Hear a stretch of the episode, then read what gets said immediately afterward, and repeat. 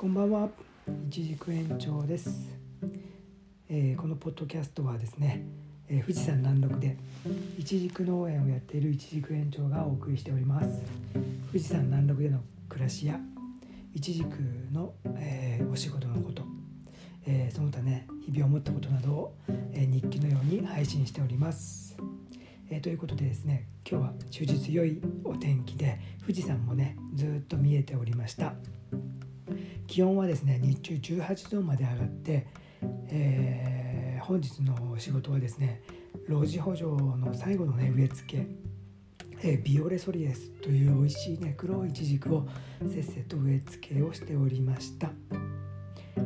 いよいよね明日であのね、えー、大変な日から10年のね節目を迎えるという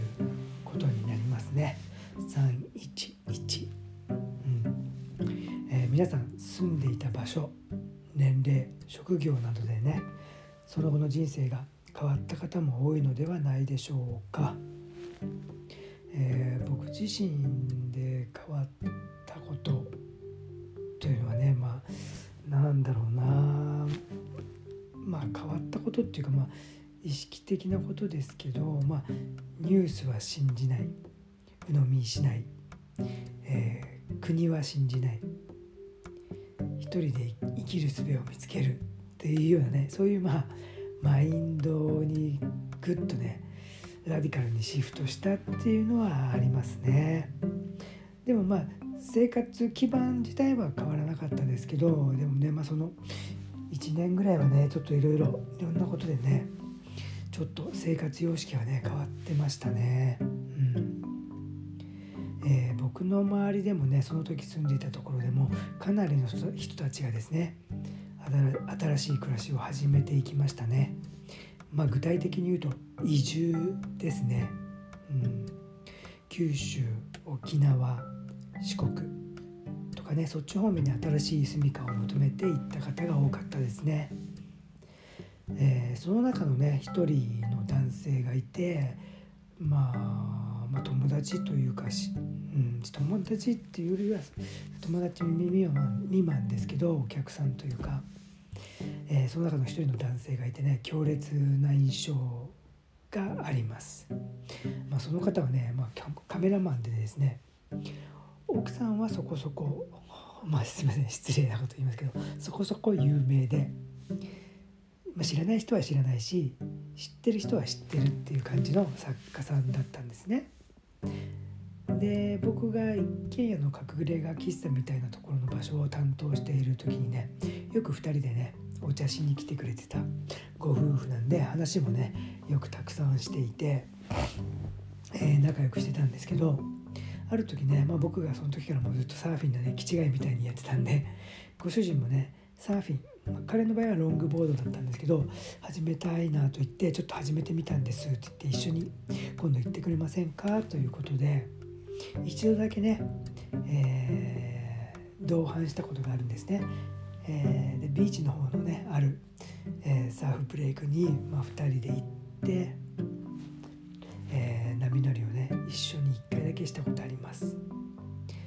えー、まあねそれがどんな彼がどんな感じかっていうとまあお坊ちゃまがカメラマンになっちゃったなっていうようなねもともと感じだったんですよ印象印象っていうかまあそんな様子でしたその当時はね。うん、でその時一緒にサーフィンに行った時も僕らなんか本当にもう散歩に行くようにねもう本当日課みたいにサーフィンをしてるんでもう本当車とかね駐車場とか止めたりまあそしたらもうパッとね板だけ持ってパッと入ってパッと帰るんですけど彼はねなんか水筒とかも持ってきててね浜に持ってくるんですよ水筒もタオルとかね。それでまあ板と一緒に持ってきてピクニックじゃねえんだけどなーとか思ってね一緒に、えー、波乗りした記憶がありますねまあそれはねどうでもいい話なんですけど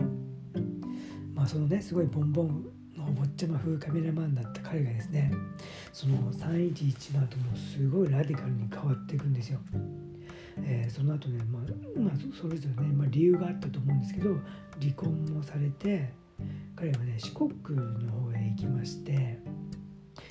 それからねなんかもちろんそういうのところねど田舎に行ってもその四国の中のもうど田舎に行ってるんですよ。それでなんか自分で農業とかもしながらなんかねもうそということでまあカメラマンということはもう仕事だからそこではもうね職業的にないんですよ選択肢が。でなんか農業やりながらなんかね馬だかロバだかなんかそんな風な馬じゃないなちょっとちっちゃめだから。うん。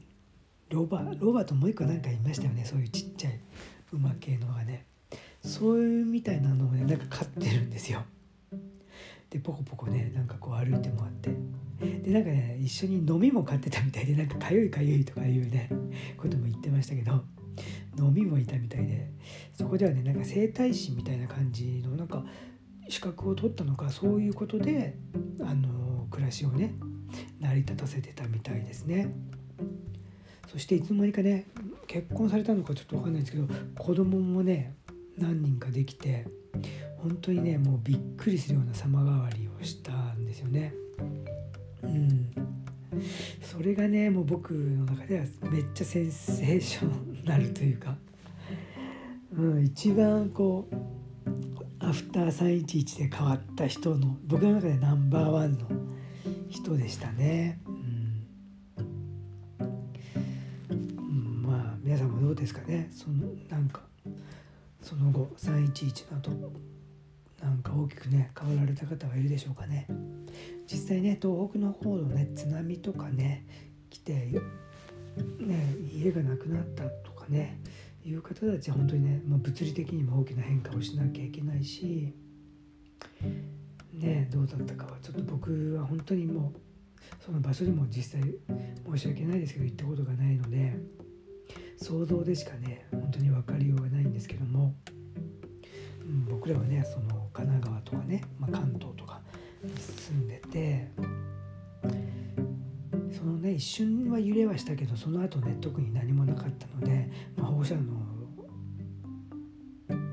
というかね放射能放射線がね飛んでる飛んでくるとかその辺はちょっとやっぱり気にしてる人も多かったし、まあ、僕自身も実際ね波乗りで海に入ってたんでその辺が本当に気になってね半年ぐらい本当に気違いみたいに波乗りやってたのが半年ぐらい本当にね海に入れなくちょっと気分気持ちが塞がってね入れなくなったっていうのはありますけどまあそんなね大きく人生が変わるとかはなかったですね。まあ、最初のね1ヶ月は本当にもう仕事がうんもう本当にね売り上げが何も立たないってことでねどうすんだよってちょっと会社でねかなりちょっときつい時期はあったんですけどまあ3ヶ月4ヶ月半年ルーツにねなんとか戻ってきてまあ平時に戻ったっていう感じなんですけどまあね実際まあ僕らもそうですけどこの国もねあれだけの事件を経験した後もね全く変わる様子もなく誰も責任を取らず、まあ、今風で言うとね責任を痛感するだけという感じでねそんな感じの現状ですからねまあうん。なんかね明日10年と言いますけどそれの後ねどうなるかっていうとねもう本当に今はコロナ禍ですからね、まあ、コロナでどう変わるかっていう感じになるでしょうね。うん、まあ本当にねがっかりするようなニュースしかない現在ですけども根気強くね、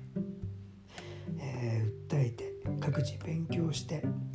明日のねリーダーとなる人をね作り出すして作り出していくしかないっていう感じですかね。